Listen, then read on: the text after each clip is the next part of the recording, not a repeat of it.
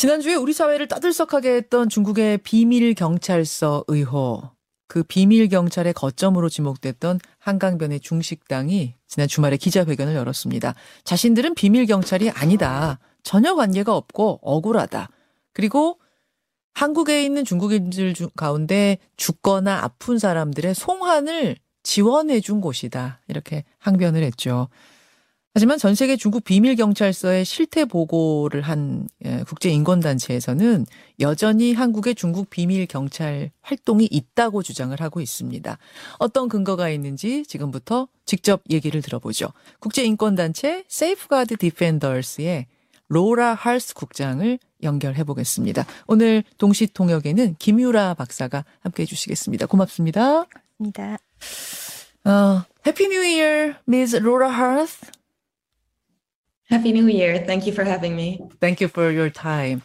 우선 Safeguard Defenders가 어떤 단체인지 제가 좀 질문을 해보죠. So Safeguard Defenders is 어, a Safeguard Defenders는 스페인에 어, 기반을 두고 있는 NGO 단체입니다.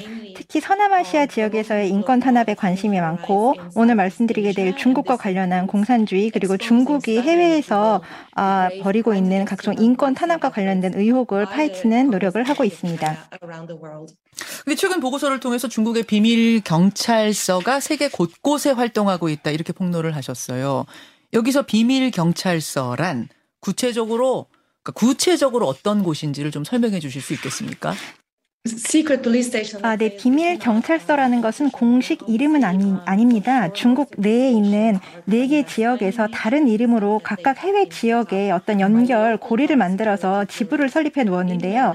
여기서 중요한 것은 관련국의 허락이 없이 그러니까 불법적으로 설립되었고 비밀로 설립되었고 광기에 해당하는 행동이 좀 들어갔다고 볼 수 있습니다. 그래서 저희 세이프가 디펜더스의 목표 중에서 이 하나가 이들을 파헤치는 것이고요. 말씀드렸다시피 관련국의 시민들도 이 존재 자체를 모르고 있는 것으로 보이고요.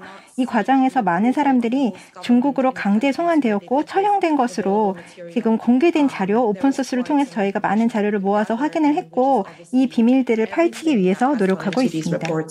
그 부분에서 궁금한 게 뭐냐면 비밀 경찰인데 그리고 그 해당 국가에서 그러니까 불법적으로 운영이 되고 있는 건데 어떻게 이렇게 허술하게 정보가 노출이 될 수 있는지 오픈 소스로 그게 잘 이해가 되질 않아요. 네, 일단 저희가 이걸 굉장히 오랫동안 중국 당국의 자료를 바탕으로 조사했다는 것을 말씀드리고 싶고요. 2022년 4월에 어, 저희가 어, 조사한 자료에 따르자면 약 2만 명 정도가 연간 중국으로 강제 송환되고 그리고 처형되는 것으로 파악을 했습니다. 어떻게 이 많은 숫자가 한꺼번에 어, 소환되고 처형될 수 있, 있었는지 그리고 그 과정에서 중국에 머물고 있는 그 인사들의 가족들이 고문을 당한다거나 해외 인사들이 심지어 납치를 당하는 경우도 있었습니다. 어. 그래서 저희가 이거를 지금 아까 말씀드렸던 중국 그 각 지방에 나누어져 있는 네 개의 지부에서 지금 해외를 해외에 이 어, 단체를 설립했다고 지금 보고 있다고 예, 예. 말씀을 드렸는데요.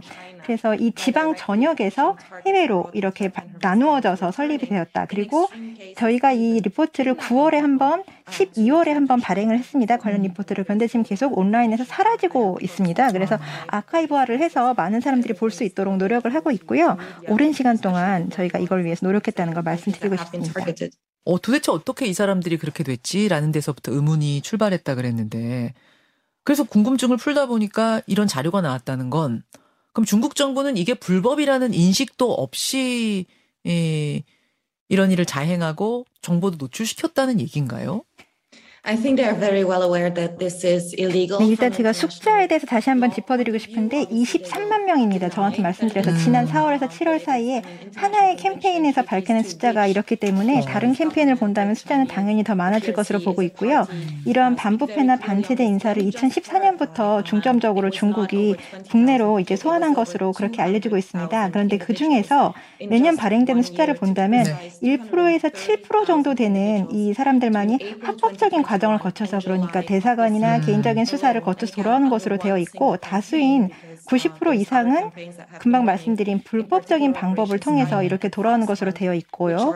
그리고 중국은 당연히 이게 불법인 것을 인식하고 있습니다. 이것을 모른다는 게 말이 되지가 않고요.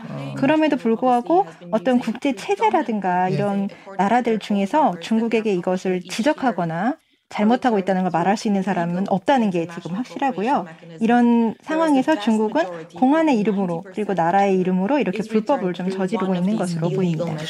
지금 한국에서는 한 중식당이 중국 비밀 경찰의 거점이라고 지목이 됐습니다. 언론을 통해서. 물론 Safeguard Defenders가 구체적으로 그 식당을 지목한 건 아니에요. 국내 언론 보도를 통해서 지목된 곳인데 세이프가드 디펜더스에서도 알고 계세요. 그리고 거기가 비밀 경찰서가 맞다고 보십니까? 네, 언론에서 한 중식당을 지목한 것 그 사실은 알고 있습니다. 그리고 약간의 조사가 진행되는 것도 알고 있는데 이거에 대해서는 제가 특별하게 코멘트를 할 어, 부분은 아닌 것 같고요. 저는 한국이 민주주의고 제가 밝혀지기 전까지는 누구나 다 어, 무죄라는 것을 믿고 있기 때문에 그런데 여기서 중요한 것은 한 곳의 주소나 한 사람만을 지정해서 특정해서 지속적으로 어, 파헤치는 것보다는 이러한 일이 있다는 것을 알고 중국 정부가 이미 전 세계 서비스 센터를 지역별로 지었다고 저희가 말씀을 드렸다시피 이런 네트워크 연결된 네트워크를 어, 파악하는 차원에서 계속적인 수사가 이루어져야 된다고 생각하고 그리고 개인적으로 그리고 공개적으로 학문적으로 여러 가지 지금 교류가 이루어지고 있는데 이걸 다 연결지어서 그 중에서 어떤 부분에서 어떤 어떤 일이 이루어지고 있는지를 좀 더 유념해서 진행을 해야 된다라고 생각을 합니다. 그렇다면 이 중식당이 딱 비밀 경찰서인지 아닌지는 뭐 어, 우리 로라 씨도 그렇고 알 수는 없습니다만 이 식당의 지배인인 왕 하이준 씨, 이제 이분은 화조 센터의 주임도 맡고 있는데요.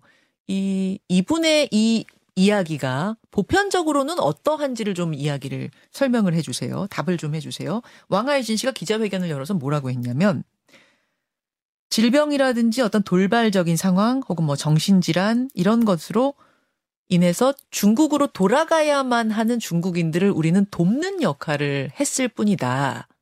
라는 겁니다.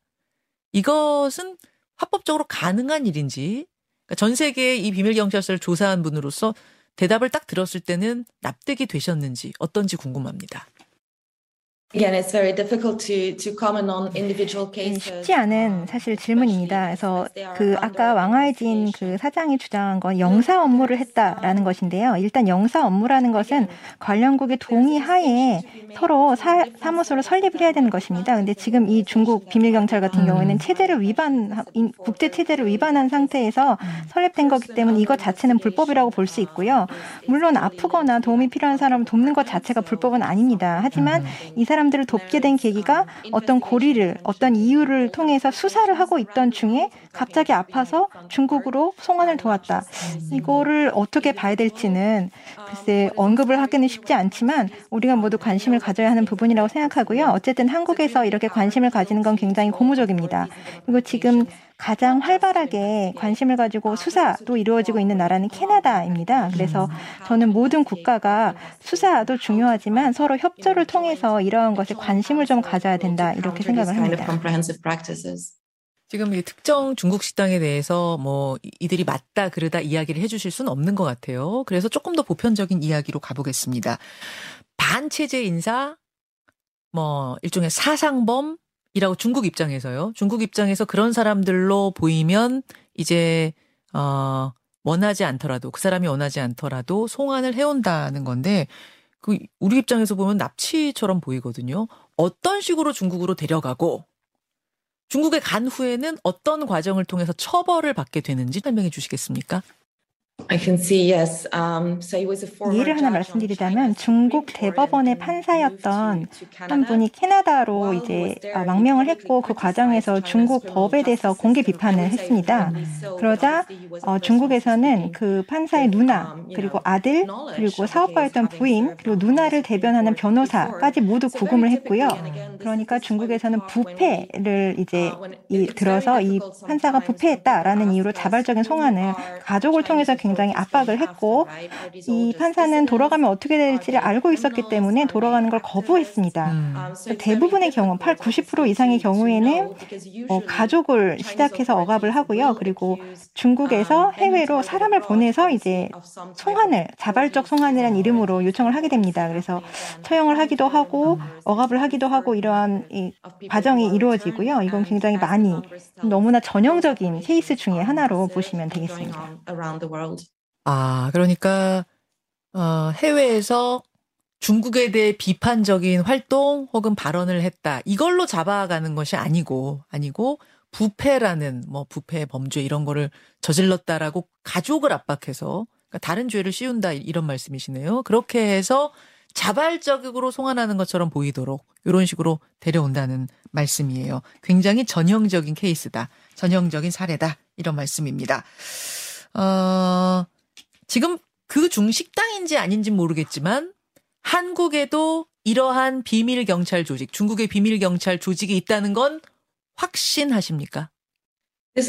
아, 네, 일단 저희가 만든 보고서가 중국 공안의 공식적인 자료를 바탕으로 한다고 말씀을 드렸습니다. 그래서 저희가 어떤 특정한 나라나 어, 식당에 혐의를 씌운다는 의미가 아니고요. 제가 저희가 가진 정보를 조합해서 보았을 때 굉장히 확률이 높다라는 걸 말씀을 드리는데요. 저희 보고서를 그대로 한번 읽어드리자면 난통이라는 도시의 공안에서 공식적으로 발행한 문서에 보면 네. 우리는 2022년부터 새로운 모델, 그러니까 외국에 있는 중국인을 위한 새로운 모델의 새로운 연락사무소를 만들 것이다. 예를 들어 오스트리아나 한국과 같은 경우, 그리고 여기에는 경찰과 학생 등을 고용하여 대내적으로 대외적으로 업무를 수행할 것이다라고 공식적으로 지금 언급이 되어 있습니다. 그래서 이러한 연결고리를 통해서 추측해서 말씀을 드릴 수 있겠습니다.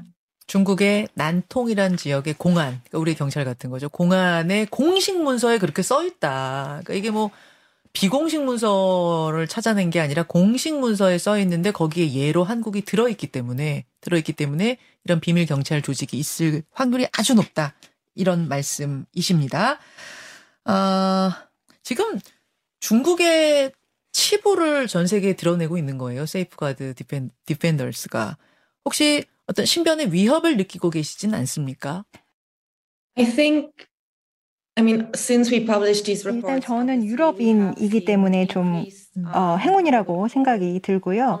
어떤 중국 정부나 개인이 저에게 직접적으로 위협을 가하는 것에는 한계가 있고 그런 적도 사실은 없습니다. 하지만 최근에 저희가 보고서를 발행한 이후에 온라인 캠페인을 통해서 공격하는 빈도가 는 건 사실이고요. 온라인 캠페인이라고 하면은 그러니까 온라인상의 어떤 공격, 뭐 이메일이나 네, 악플이라든지 이런 거요. 그리고 SNS를 통해서 똑같은 표지의 보고서인데 다른 내용을 이제 발행을 해서 헷갈리게 한다든가 그리고 사실 중국 외교부도 저희 단체에 대해서 언급을 한 적이 있고 이렇게 한 적은 있습니다. 근데 여기서 지금 위협이라는 것은 위협에 처한 사람들은 사실 소리 소문 없이 사라지는 많은 중국인들 그리고 가족이 위협당하고 있는 사람들이기 때문에 그들에 대한 관심을 더욱더 가지고 정부가 언론이 세계가 협력을 해야 되는 때라고 생각을 합니다.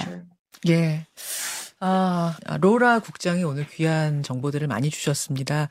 이 세이프가드 디펜더스의 활동을 앞으로도 주목을 해보겠고요. 국내에서도 이런 일이 있는지 없는지에 대해서 더 철저하게 지금 뭐 이미 조사 중에 있습니다만 우리 정부도 철저하게 조사를 하고 결과를 내야겠습니다.